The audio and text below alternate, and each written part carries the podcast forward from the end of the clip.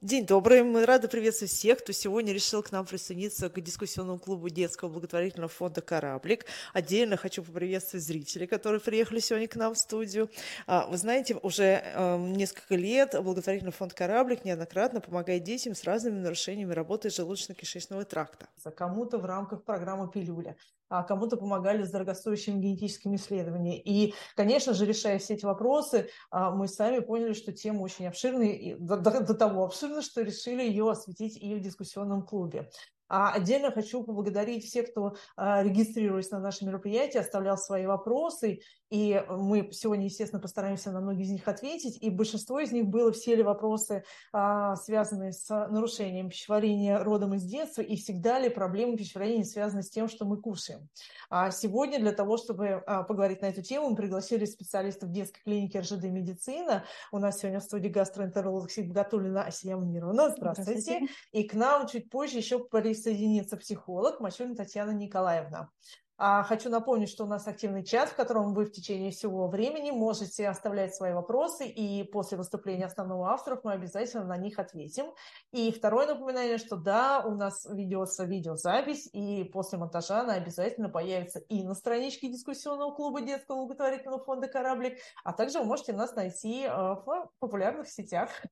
Что ж, мы тогда начинаем. А, Асия у меня первый вопрос. Вот можете ли вы сказать, с какими заболеваниями чаще всего а, обращаются к вам вот как к специалисту? И а, ну, есть такое мнение, что многие заболевания, как бы возраст их сдвинулся в сторону детского больше возраста. То есть если раньше это были заболевания больше со взрослыми связаны, то сейчас детки тоже этим болеют. Вот два таких первоначальных стартовых вопроса. А, здравствуйте, благодарю за приглашение. Тут зависит от возраста. Если идет до годика, то чаще всего родители обращаются со срыгиваниями, с какой-то атопией, с запорами. Угу. Если это с года до трех лет, то это идут, а также, опять же, запоры, это идут боли в животе, и опять же идет атопия. А если с 3 до 7 лет, то боли в животе уже а, малая прибавка веса, то есть с весом уже возникает проблема. Угу. Хотя проблемы намного раньше возникли. А если с 10 до 17 лет, то это идет, а, там даже разделить нужно с 7 до 10 лет и с 10 до 17 лет.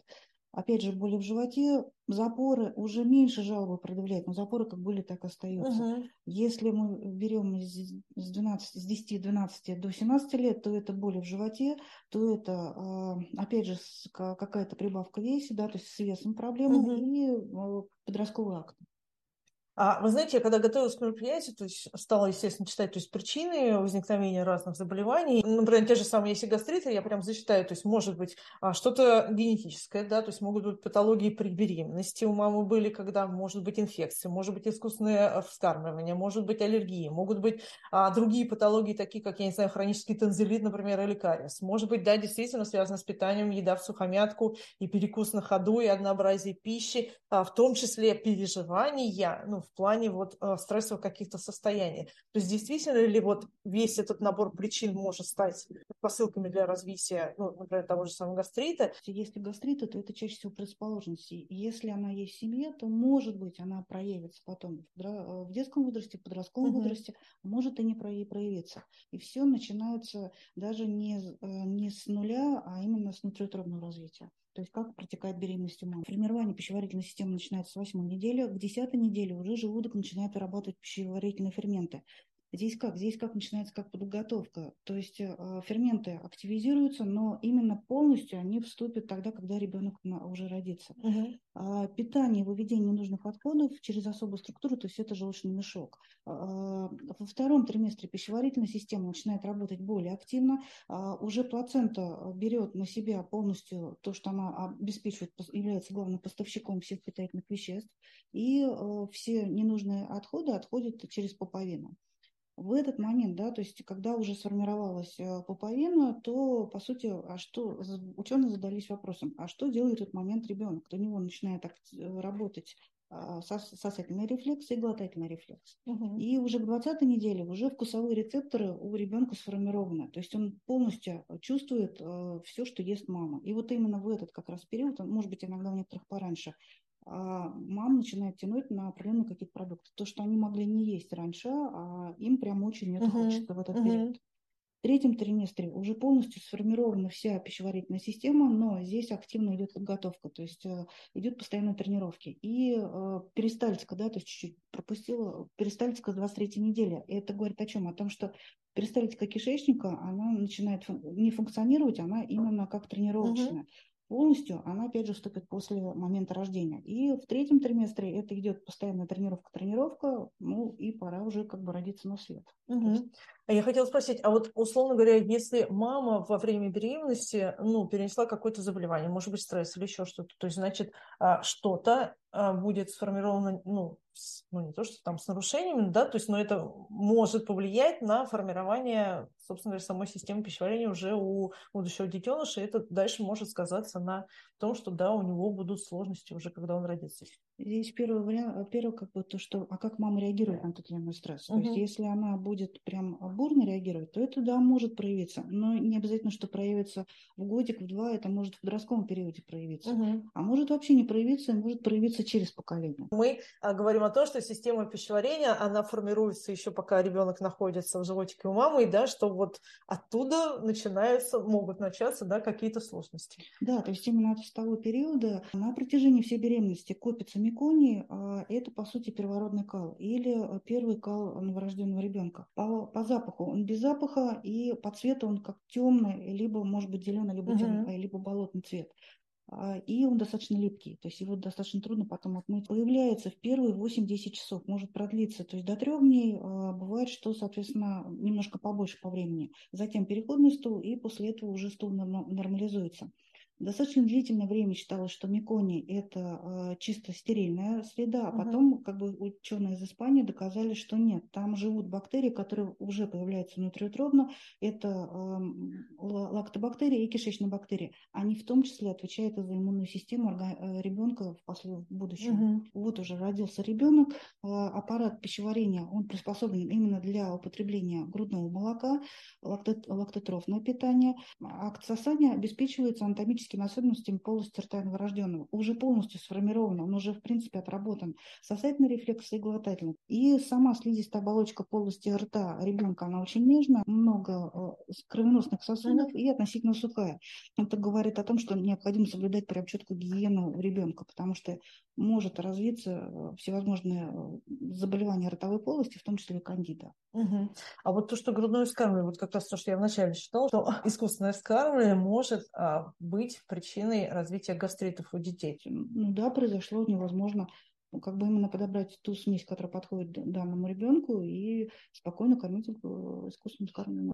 То есть на данный момент смесь адаптированная, на будущее на гастрит это в принципе не влияет. У желудок, у ребенка, у, у него дно и кардиальный отдел э, развиты слабо, а вот пилорический отдел более, значит, более лучше развит. И на, на этом фоне как раз связано и срыгивание.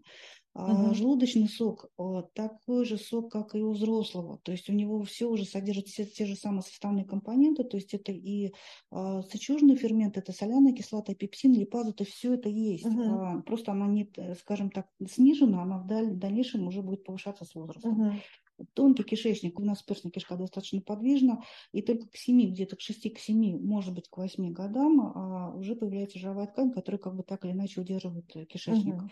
Двенадцатиперстная кишка, она, собственно, является гормональным центром пищеварения. То есть, если какие-то проблемы возникают, то, скорее всего, там. Особенности тонкого кишечника у, у малышей – это большая проницаемость, это слабое развитие мышечного слоя, это нежность слизистой оболочки и хорошее развитие ворсинок. А я так понимаю, что а, именно поэтому и кормление а, детей, то есть младшего возраста, отличается от еды, которую принимают уже во взрослом возрасте. Да, да. На особенности строения кишечной стенки, ее большая площадь и в то же время всасывательная способность достаточно высокая, но маленькая, недостаточно барьерная функция. Она, собственно, и если там проблема, то атопия у детей вследствие этого возникает. То есть атопия uh-huh. отчасти может быть запоры, с этим отчасти связана.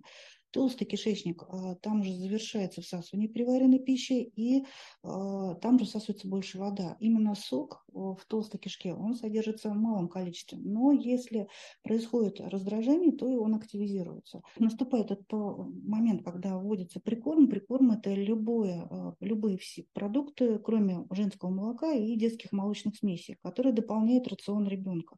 С какой целью вводится прикорм? То есть прикорм – это вводится для того, потому что ребенку уже необходимо требуется как и белки, пищевые волокна, какие-то питательные, минеральные вещества, витамины, то есть расширение. Уже угу. грудное молоко и смесь уже не может э, как бы этим обеспечить. По поводу прикормов в нашей стране, все-таки Союз педиатров России, Российская национальная программа считает, что с 4 до 6 месяцев. Здесь какая особенность? То, что Союз педиатров России, он рекомендует о чем говорить? Не обращать не только возраст, uh-huh. не, даже не сколько возраст, а именно сколько само состояние ребенка и индивидуальные особенности малышей. То есть как готовы они к питанию, э, к ведению прикормов или нет. На что больше всего обращать внимание, это пищевой интерес, и это угасание рефлекса, выталкивание языком пищи в грудного ребенка. Это о чем говорит? О том, что ребенок уже готов к переходу на твердую пищу. Все, что не грудное молоко и не смесь, это все твердая пища. Угу. То есть уже как бы То есть даже пюрированное яблоко, да. это тоже да. считается как твердая. Да, ага. это твердая пища. Угу. То, есть, а, то есть он уже готов, он уже вот это может. Вкусовые пристрастия, да, зависят от генетики, от особенностей питания во время беременности и во время, соответственно, кормления грудью, от каких-то семейных национальных традиций. Данная таблица, то, что здесь указано, это таблица, примерно схема, это Союз педиатров России, она введена в 2020 году. Первое, то, что вводится, это овощное пюре и каша. А, зависит от того, если есть запора, то тогда овощное пюре, если,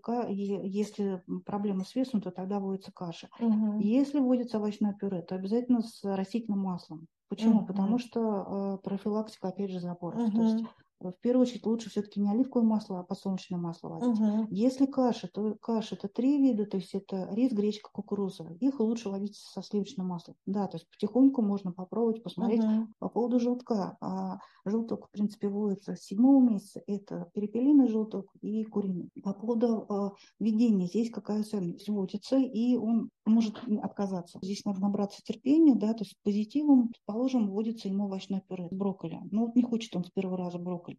Не надо на второй день сразу приходить на другой овощ. То есть, mm-hmm. если вводится, то как бы начните с этого, посмотрите 7 дней. Ну, никак, ни туда, ни сюда. То есть 5-7 дней не хочет, вот, ну, тогда mm-hmm. можно попробовать mm-hmm. другой. Такое mm-hmm. вполне может быть. Но любой прикорм вводится в первой половине дня, чтобы смотреть, что есть mm-hmm. ли нет mm-hmm. аллергической реакции. Связано ли то, что, например, вот, ну, уже в более взрослом возрасте, обычно это старший детский сад и школьники, они категорически не едят какие-то продукты, вот прямо отказываются напрочь. Может ли это быть связано с тем, что да, вот прикорм вводился, что вот, например, дали попробовать, да, ребенок отказался, и не 5-7 дней это происходило, угу. а вот сразу сделали. И это вот сформировало такую привычку, что он дальше и, и не будет ни в коем случае этот продукт нет, воспринимать. Нет, нет. Это с этим не связано, то, что ранее говорила, о том, что вкусовые качества у ребенка э, развиваются внутриутробно. Угу. То есть он уже, в принципе, э, э, распробовал всю так или иначе пищу. Тут зависит от того, что, смотрите, если, например, предположим, от рыбы отказывается, то либо это генетически, то есть кто-то в семье явно рыбу не угу. угу. либо есть какая-то аллергия, поэтому организм человека, ребенка, он, соответственно, его как-то сигнализирует, что нет, не надо либо вкусовые качества, да, то есть в зависимости от того, того а какой, какая по вкусу угу. сама рыба. Вы знаете, я очень часто слышала вот не столько рыбу, сколько овощи и молочку здесь явно какая-то может быть проблема а, либо с перстной кишкой, может быть, с этим связано. И молочка, опять же, ген генетически связана, то, что, может быть, кто-то в семье молоко не приносит. Перстная кишка неправильно услышали, да? То есть, если овощи, то это проблема с Да, может быть, вполне возможно, что это связано с перстной кишкой, то есть там отчасти, может быть, оттуда проблема идет. Данная табличка, то есть это питание для детей от года до трех лет. Надо обязательно соблюдать режим питания, то есть должно быть три основных – это завтрак, обед и ужин. И два дополнительных – это второй завтрак, это полник а, и, э, соответственно, кисломолочный продукт перед сном. Питьевой режим в обязательном порядке. Питьевой режим и ранее, но здесь он просто на него акцент сделан больше. А, около 100 мл на килограмм массы тела. При этом, если воду давать, то родители частенько говорят, да, то есть он не пьет воду. Сразу вопрос, а вы как вы сами пьете воду? Потому угу. что ребенок видит, в чем особенность. С 12-23 лет отсутствует навык соблюдения гигиенических э, норм. И здесь какая особенность, да, то есть не заставлять ребенка э, до конца доедать пищу. Если предлагать какие-то продукты, то предлагать именно ребенку он голодный, потому что когда он наелся, он новый продукт не воспримет. Если мы берем возраст от 3 до 7 лет, в это время э, большинство детей это все-таки проводят в детском саду, и которые как бы так или иначе ответственны за организацию рационального питания. Но э, принципы питания рационального нужно соблюдать и дома, иначе будет просто дисбаланс. Угу. А, опять же, то есть режим питания, режим дня, да, то есть нужно соблюдать обязательно порядки. Далее, и это дается табличка для детей от 3 до 7 лет так или иначе все микроэлементы и макроэлементы требуются и более и в других возрастах. Просто здесь идет активный рост, uh-huh. поэтому, собственно, это требуется. Данная табличка это идет с 7 э, до 17 лет. Такой, да, как усредненный вариант. Дальше да. уже действительно смотреть уже, насколько активен ребенок или, наоборот, менее активен. Да, да частенько можно услышать, что родители говорят, дома не ест ничего, в детский сад приходит и ест uh-huh. То есть, причем ест то, что даже дома может вообще не есть. А тут, скорее всего, может быть еще от ожидания. То есть, родители прям четко ожидают, что да, он вот это он должен прям съесть ребенок это чувствует, не будет он, собственно, это есть. А в детском саду не особо такие ожидания, да, то есть, ну, съешь, съешь, не съешь, не съешь. Он смотрит, что все другие едят, а почему бы я это не съем. Ребенок никогда не останется голодным, то есть у него все равно, э, скажем, защитный рефлекс у него срабатывает. Бывает, что дают перекусы, э, там бывает что-то сладкое. Вот еще увидела, что кондитерские изделия можно вводить 7 лет. Вот а, часто задавали вопрос про шоколад.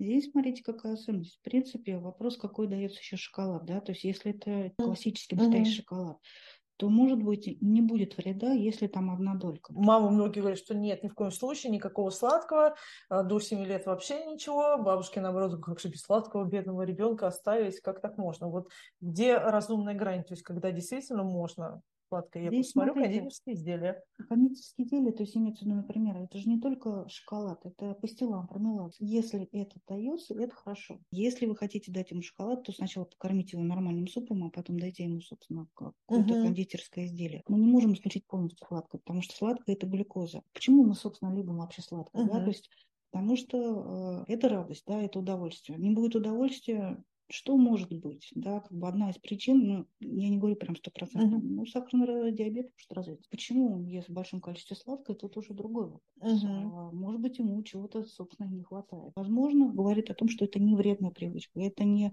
как бы характер ребенка показывает. А может быть, каких-то микроэлементов, э, витаминов не хватает. Uh-huh. То есть сладкое это может быть нехватка железа, магния, глюкозы. То есть, как видите, опять же, нехватка сладкого, аминокислот, витамины группы В соленое, если бывает такое, что, ну, это чаще у подростков иногда бывает, но у детей тоже, кстати, а, до 10 лет проявляется дефицит хлоридов, магния, да, это вполне может быть. Кислое, то это дефицит витамина С, магния, железа, сниженная кислотность. По поводу кислотности у взрослых все-таки намного больше, чем у детей. Угу.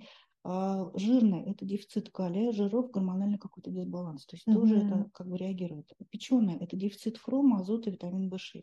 Витамин В6 отчасти отвечает за в том числе это кровотворение. Угу. А острое – это какие-то вирусные заболевания, возможно, интоксикация. То есть э, это как раз может быть.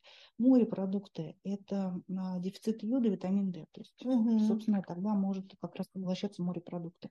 Кофе, чай – это дефицит фосфора и серы. А сера здесь в чем особенность? То, что сера отвечает за кровотворение в том числе. Uh-huh. То есть если не хватает, а, то тогда как раз проблемы идут.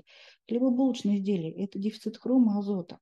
По поводу азота, это азот входит во все аминокислоты, то есть отвечает uh-huh. за эти возможности. Хром как уже ранее говорил, то что за кровотворение, синдром хронической усталости, uh-huh. возможно, недостаток хрома. Uh-huh. То есть он может быть uh-huh.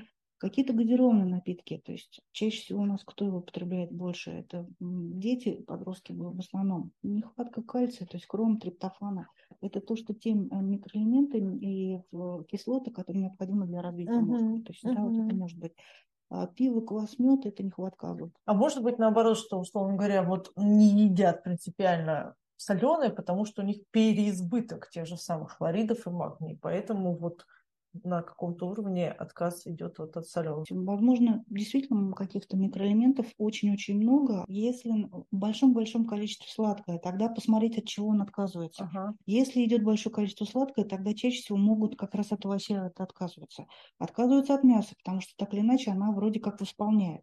Опять же, то есть это о чем может говорить? Опять проблема 12% кишки. Пример, та же самая, взять гречку, да, вроде как всегда ассоциировалась с тем, что там, если много-много гречки, значит, не только железо, да. Но гречка употребляется и не только по этому поводу. Она может употребляться, потому что человек находится в стрессе, он тогда будет есть большое количество гречки. То есть магния Да. не хватает, стресс и Макароны с сыром. А? Макароны с сыром. Макароны с сыром. Успокаивают. Отчасти успокаивают, опять же, если постоянно идет сыр, то тогда может быть не хватает железа, может быть, но не сто процентов. Ну, то есть диагностика такая, то есть 12% кишка это УЗИ и, наверное, набор каких-то анализов крови, правильно? Для начала самый простой, хотя бы просто клинический анализ крови сдать, посмотреть, что вообще в клиническом анализе крови, а уже дальше от этого, собственно, отталкиваться на микроэлементы. Это УЗИ брюшной полости и УЗИ сводно-сифонной пробы, проверяет наличие рефлексов, значит, не будет микроэлементов всасываться. Здесь, в 12 неделе данного трехтрубного развития, ребенок начинает сопереживать маме. То есть это доказано. Причем здесь гастроэнтерология и, в Мгм. принципе, ЖКТ. Потому Мгм. что все по, а, как бы э, закладывается внутриутробно. И желудочно-кишечный тракт, он все постоянно, да, то есть идет рядом с психологией. А вот как раз о психологии Татьяна Николаевна нам расскажет. А, Да, добрый день, уважаемые коллеги, уважаемые слушатели. А, Действительно, очень связано, и иногда не всегда даже представляется возможным определить, что первично. То есть это а, психосоматоз или это же сомата история, то есть э, влияние соматического, телесного на сферу э, психики. Например, по определению э, Все- Всемирной организации здравоохранения ВОЗ, э, что является здоровьем? Здоровье – это не только отсутствие боли и недуга, физического дефекта. Нет. Э, Здоровье – это состояние благополучия как физического, так и психологического и социального. Понятно, что это э, такое достаточно сложное событие в нашей жизни, но это э, то, к чему такой идеал, да, к которому, конечно же, нужно стре- стремиться, и, и врачи, и все специалисты медицинской сферы прекрасно в этом осведомлены, что не бывает одного без другого. И очень часто действительно это пересекается. Как важно э, правильное питание, гармоничное, а, усвоение всех необходимых белков, аминокислот, минеральных веществ для растущего организма. Особенно подчеркну, да, для растущего, взрослеющего организма, А, так как это влияет, безусловно, и на когнитивное, на интеллектуальное, на эмоционально-волевое, поведенческое развитие ребенка. Поскольку база любой психики, конечно же, это сома, это соматика. Безусловно, биологическая, неврологическая составляющая – это база любой психической сферы. Набор массы тела также является критерием, в том числе и психологического благополучия ребенка. На взаимодействие между а, телесным и психическим обратили внимание еще э, в античности. Например, Демокрит, который еще в V веке до нашей эры полагал, что душа может э, служить э, причиной бедствия тела. Платон, это еще IV век до нашей эры. Цицерон. По данным, опять-таки, ВОЗ, от 38 до 42% всех пациентов, которые посещают врачей э, соматического плана, да, то есть это в первую очередь гастроэнтерологи, действительно очень большая проблема. Почему? Потому что такие пациенты, как правило, э, годами посещают врачей, меняют их, меняют медицинские учреждения, э, бесконечные проходят обследования, и, естественно, безрезультатно, потому что э, степень силы и характер предъявляемых ими э, субъективных жалоб не соответствует объективной картине, картине болезни. То есть получается, что на объективном, э, по объективным данным причин нет, болезни нет, но человек испытывает некие странные, не подающиеся, э, не соответствующие, так скажем, принятым в медицине проявлениям, симптомам болезни, описывают очень расплывчато, вот что-то где-то бурлит, скребет, змейка где-то ползает, в животе вот где-то вот показывают. Даже не могут показать точно локально место, где болит. Связано возникновение этих симптомов, как правило, с какими-то эмоциональными факторами. Да? То есть, например, если мы берем ребенка, поход в школу, был здоров утром, пришел в школу, животик болит, тошнит, вырвало, допустим, в туалете ребенка, э, облегчение не наступает.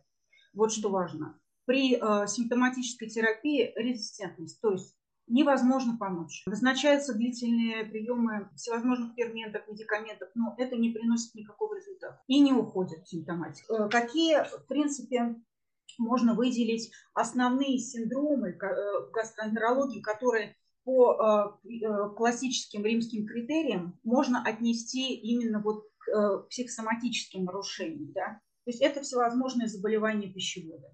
Это болезнь Крона, заболевание 12-перстной кишки, э, всем известный синдром раздраженного кишечника. Это болевой синдром. Причем я хочу выделить э, абдоминальные боли и отдельно алгии. То есть что такое абдоминальные боли? Э, Соответственно, боли в области живота и, э, скажем, ниже, да, тазом. Но э, алгии – это ощущения, которые сходны с болью, угу. но не имеют, опять-таки, органической составляющей. Угу. А, да, болевые синдромы всевозможные, функциональные боли, в том числе грудной клетки, дисфагии, дисфагии, нарушение глотания. Очень mm-hmm. важный симптом, а, который очень часто вот у меня в пациентах встречается, как правило, а, свойственен девушкам молодого возраста, подросткам, это глобус истерикус или ком горла. Соответственно, ага. такой пациент у нас может направляться к, ну, в первую очередь, самое очевидное, лор, к эндокринологу, гастроэнтерологу, ну, иногда направляется, когда там все исключается к неврологу в целях исключения хондроза mm-hmm. и так далее, да, шейных отделов. Все это не подтверждается, mm-hmm. и пациент, по большому счету, не знает, как ему быть дальше. Это очень характерно. Нарушение глотания, боли, а, дисфункции желчного пузыря, аноректальное расстройство, то есть боли, это тоже боли, э, или функциональное недержание кала, например, mm-hmm. тоже такое бывает. Функциональный запор, функциональная диарея, функциональная вздутие. Важно, что гастралгия, то есть боль, не связана с приемом пищи, не купируется диетотерапией, но при этом определяется связь с эмоциональными факторами, утомлением, например, э, ситуационно обусловлено. Это на работе проявляется, в учебе, перед какими-то важными ответственными проектами. Тоже характерный симптом э, психогенная рвота. Mm-hmm. Я уже говорила, рвота. Действительно, это часто очень тоже симптом.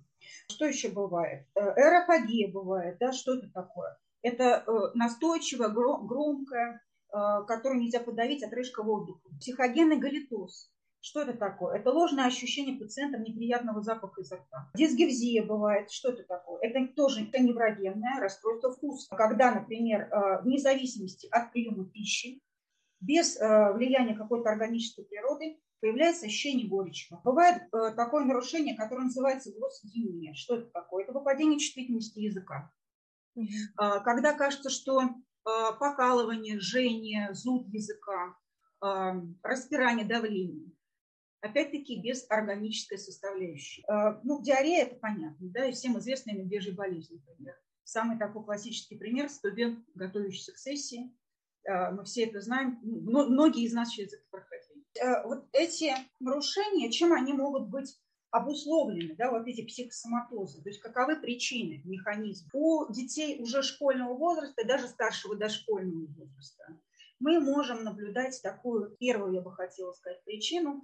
Это какая-то условная выгода или мотивация. Пожалуйста на боль в животе. Останется дома с мамой, не пойдет в садик, не пойдет в школу. Или заберет мама пораньше. Это поведение закрепляется. Следующий момент, что может приводить? Эффект внушения. Часто болеющий, например, ребенок а, постоянно слышит от родителей. А, например, если говорить, что ты часто болеешь, давай не будем ходить в бассейн, а тебе mm-hmm. вот это нельзя, ты можешь опять простудиться. То есть постоянно навязывать вот эту тему болезни, возникает такой синдром госпитализма. Очень mm-hmm. часто он встречается у детишек, которые по разным причинам вынуждены длительно находиться в стационаре. Это излишняя забота. Понятно, что он найдет от любви но, к сожалению, она рождает только повышенный уровень тревоги у ребенка. У меня даже вот был случай, когда девочка, подросток, а, воспринимала то, что вот ей вот такое вот охранительное, а, оберегательное отношение, то, что она смертельно больна. Угу. То есть у нее, а, у нее создалось полное впечатление, что ей просто не хотят говорить, что она умирает. И родителям они этого не говорят. Они боятся сказать родителям, они стесняются. Что еще приводит, приводит к формированию психосоматоза? Это может быть элемент так называемой органической речи. Что это такое? Когда орган говорит вместо ребенка. Да? То есть ребенок не может сказать, что вы мне надоели, я больше не могу это слушать. Не, все дети могут да, выразить свою агрессию вербально, далеко не все дети. Например, если ребенок склонен к э, ипохондрии или истероидный тип, истероидный, то есть любит внимание, любит достаточно демонстративный, он может использовать э, физический симптом недуга как маркер да, своего состояния. А есть дети стеснительные, есть дети очень такие ранимые. И э, в таком случае ребенку вообще очень тяжело что-то сказать взрослому. Ребенок может не иметь вербальных средств, так скажем, да, достаточно богатого словарного запаса, чтобы просто выразить. Он может не понимать, что с ним происходит. В таком случае на, э, ребенку приходит на помощь телесность, как база, который является, так скажем, маркером. Он показывает через тело, что его беспокоит, потому что словами он пока выразить не может, у него недостаточно уровня рефлексии еще. Поэтому наша задача как специалистов и, соответственно, задача взрослых, как родителей, как взрослых, понять, услышать, вовремя прийти на помощь ребенку, потому что сам себе помочь, конечно, он не может. Значит, еще важный момент – идентификация с кем-то из близких родственников. Например, кто-то из родных, э, к сожалению, бывает и такое, болеет. Ребенок учится подражая. Он может начать разыгрывать сначала эти э, симптомы, наблюдаемые, наблюдаемые взрослого человека, а потом может сам себе внушить и сам начать их испытывать. Э, без каких-то органических изменений. Бывает нарушение питания, какие-то анорексия и булимия. Угу. Еще хотела сказать, что действительно бывает э, психосоматоз как самонаказание. Чувство вины, которое дети испытывают, но опять-таки не говорят, как правило, родители. И еще вот важное, о чем говорила Ясия Мировна, это болезненный травматический опыт. То есть, когда э, еда вместо удовольствия ассоциируется у нас с каким-то наказанием, да, э, пока не доешь, на улицу не пойдешь. Или, например, да, э, когда ну, все понимаем, что можно куда-то торопиться, опаздывать, а покормить ребенка надо, поэтому это все превращается в скорее быстрее. Ребенок э, жует, не жует, все это проглатывается, соответственно, пищевод сжат, потому что напряжение. Не может такого быть, да, что принятие еды должно быть обязательно спокойной ситуацией. То есть на ходу, на бегу это только, к сожалению, вредит. Опять-таки, питание одновременно с тем, что ребенок сидит в телефоне, играет в какую-то игру, это вот вообще большая сейчас проблема, да. Он э, не контролирует процесс жевания глотания. К этому подвержены, мне кажется, взрослые тоже мы в таком ритме живем, что иногда перекус проходит уже за чтением чего-то, за какими-то делами, за просмотром телевизора. Ну и логично, что, наверное, такая привычка, она и у детей тоже вырабатывается. Ну, то есть... Знаете, совершенно верно, потому что когда мама вот жалуется по поводу того, что его нельзя оторвать от монитора телефона, я сразу спрашиваю, скажите, пожалуйста, ну, да. сколько часов в день вы проводите за ним? Все-таки нужно не на бегу это делать, все-таки хотел бы, чтобы это делало, э, делалось э, спокойно, сидя за столом, чтобы у вас опять не происходило вот это вот сжатие. Если брать кишечник, например, вообще желудочный кишечный тракт, то можно сказать, что это вообще автономная нервная система. Есть такое понятие, как кишечная нервная система. Там mm-hmm. Асия Мировна не даст соврать, там 100 миллионов нейронов на самом деле. То есть mm-hmm. это вообще полноценная Э, система, где вырабатывается до 90% серотонина. А это нейромедиатор, который отвечает за наше настроение. Здесь как раз-таки важный момент, что специалисты вместе, вот, да, мы, мы всегда вместе подходим к этому вопросу, когда какие-то спорные моменты, и непонятно, почему не проходят, когда должно было проходить, и почему возникает. Mm-hmm. То есть здесь очень важна коллегиальность и конечно, комплексный подход. По поводу психосоматики очень много что написано. Я всегда против того, чтобы э, это читали в интернете.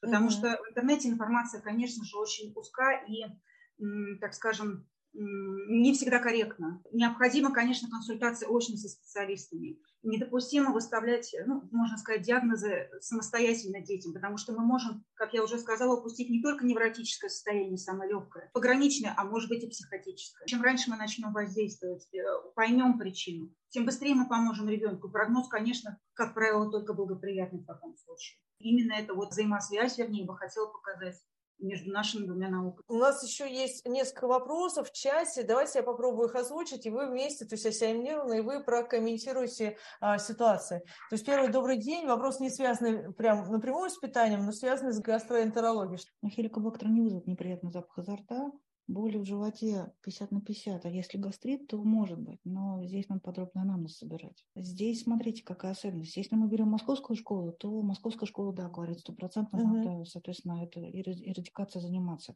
Может быть, имеет смысл понаблюдать. Почему? Потому что терапия как бы а, она идет не 7 дней, да, то есть там сейчас это 10-14 дней, поэтому надо очень аккуратно с этим. У ребенка имеется рвотный рефлекс, молочной продукции, врач-стоматолог говорит, что нужно, конечно, кушать творог, да, и сметану, а как договориться с ребенком, как это сделать. А родители оба с удовольствием едят, и никакого такого, то, что вы говорили, отрицательного отношения нету оставить ребенка в покое и понять, э, что происходит с эмалью. То есть эмаль сама по себе не будет э, разрушаться.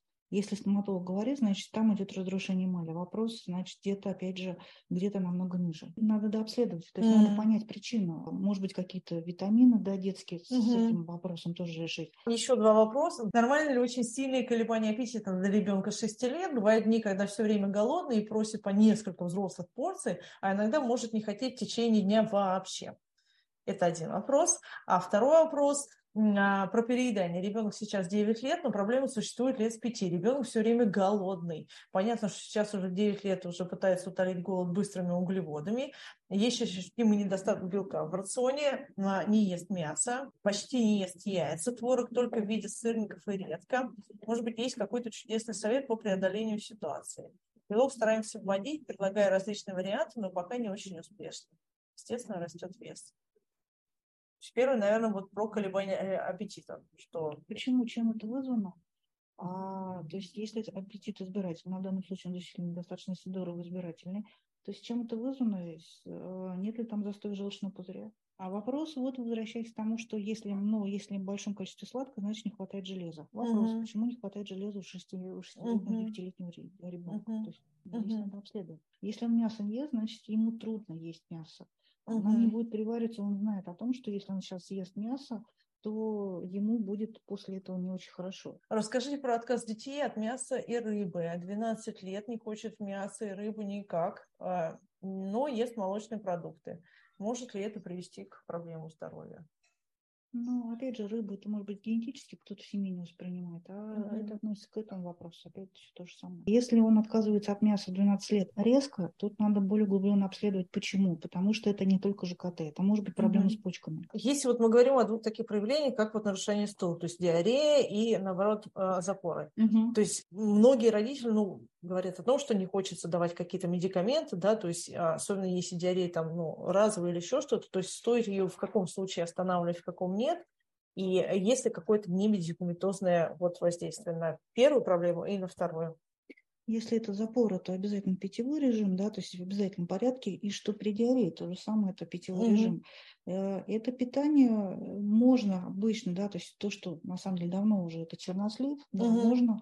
Это физические нагрузки, но опять же выяснять причину запоров. То есть там явно не только запоры, mm-hmm. явно что-то еще будет. Mm-hmm. Запор это всегда следствие, но никогда не причина. Mm-hmm. А вот если наоборот диарея, то есть она не связана, ну то есть это не отравление, условно говоря, mm-hmm. и это не какое-то хроническое заболевание, то есть вот, ну непонятна причина, то есть вот она случилась, Тогда здесь такой вопрос. Если это не инфекционное заболевание, оно не связано, предположим, четко не с отравлением, uh-huh. то есть вопрос, что было ранее, да, то есть а нет ли у, у ребенка склонности к запорам, потому uh-huh. что большинство родителей, как бы, когда задаешь вопрос о том, что если у ваших детей э, запоры нет, он как, как это каждый день, хорошо, показываю бристольскую шкалу Кала, и вот тогда выясняется очень интересная вещь. Отсутствие э, запора – это не только отсутствие стула в течение нескольких uh-huh. дней. В туалет uh-huh. можно ходить каждый день и по несколько раз. При этом, если чувство неполного упражнения присутствует, это уже склонный запор. Угу. И плюс, если они еще показывают по бристольской шкале, если первая, вторая – это стопроцентный запор, если третья – это склонный запор. Угу. То есть у них это есть. Угу. Но очень часто именно запоры. Поэтому вопрос, э, что привело э, к диарее, если это однократная диарея, это один вопрос. Если это после определенного продукта, это второй угу. продукт, может быть, как пищевая аллергия. Угу. Если, опять же, может быть, это начавшееся инфекционное заболевание, такое тоже может быть. Поэтому тут надо, опять же, только по анализу. Ну, то есть здесь, получается, родителям хорошо бы, ну, тоже как дневник какой-то вести, да? То есть ну, вот, ну. Что, происходит, что этому предшествовало, почему это случилось, вот в моменте это все, и уже потом Здесь какая особенность, да, то есть э, не врачи, да, то есть не психологи, а не являются теми людьми, которые видят постоянно ребенка. Угу. Самыми главными являются это мама, папа. Вопрос именно в первую очередь то, что наблюдение. И тогда это уже даст угу. подсказку, хорошую подсказку, что, а куда, в каком направлении идти. Еще один вопрос был по поводу вегетарианства. То есть если родители вегетарианцы, зачастую детей тоже переводят на это питание. Насколько это может быть опасно для ребенка? Если они готовы взять ответственность за то, что у ребенка потом будет не только а, рахит, но и всевозможные виды анемии, не только uh-huh. дефицитные, uh-huh. и полнейшая нехватка микроэлементов, вопрос uh-huh. к родителям. Есть же продукты, которые можно кушать и заменить. Нет, у детей невозможно. То есть невозможно заменить какие-то продукты, которые в силу возраста они не могут это воспринимать. Mm. Тут еще возникает как бы такой вопрос: а почему взрослые стали вегетарианцами? Наш организм, он готов воспринимать все продукты, то есть то или иное, что нам, собственно, дается. Угу. Вопрос, почему не воспринимается. То, что друзья не едят, э, это явно не сам подросток придумал, да, то есть, а явно это откуда-то пошло, то есть это влияние. Здесь вопрос уже, опять же, странной психологии, потому что если четко говоришь, ребята, это может привести к тому, к тому, к тому, к тому-то, они все прекрасно понимают, да, то есть угу. и уже сами делают выбор. Есть какие-то причины, они, ну, действительно связаны с питанием, действительно связаны с какими-то нарушениями, а есть причины, которые очень сильно связаны с привычками нашими и э, с тем, как на нас воздействует окружающий мир, то есть, ну, условно говоря, те же самые стрессы или еще что-то. Да, как он даже не как, не как воздействие стресса, а как мы на них влияем. Реагируем, реагируем, да, то есть на нашу реакцию. И если у нас возникает расстройство в системе пищеварения, то есть хорошо бы, помимо гастроэнтеролога, еще и обратиться к психологу. Да, обязательно нужна будет работать психолог, потому что гастро и психология, они взаимосвязаны. Что спасибо большое нашим специалистам. Асия Мировна вам здесь. Татьяна Николаевна, если вы еще с нами, тоже огромное спасибо за спасибо а, это мероприятие. А, спасибо. Что спасибо всем, кто в нем принимал сегодня участие, а мы ждем всех для обсуждения тем, которые интересны будут вам. Всего доброго.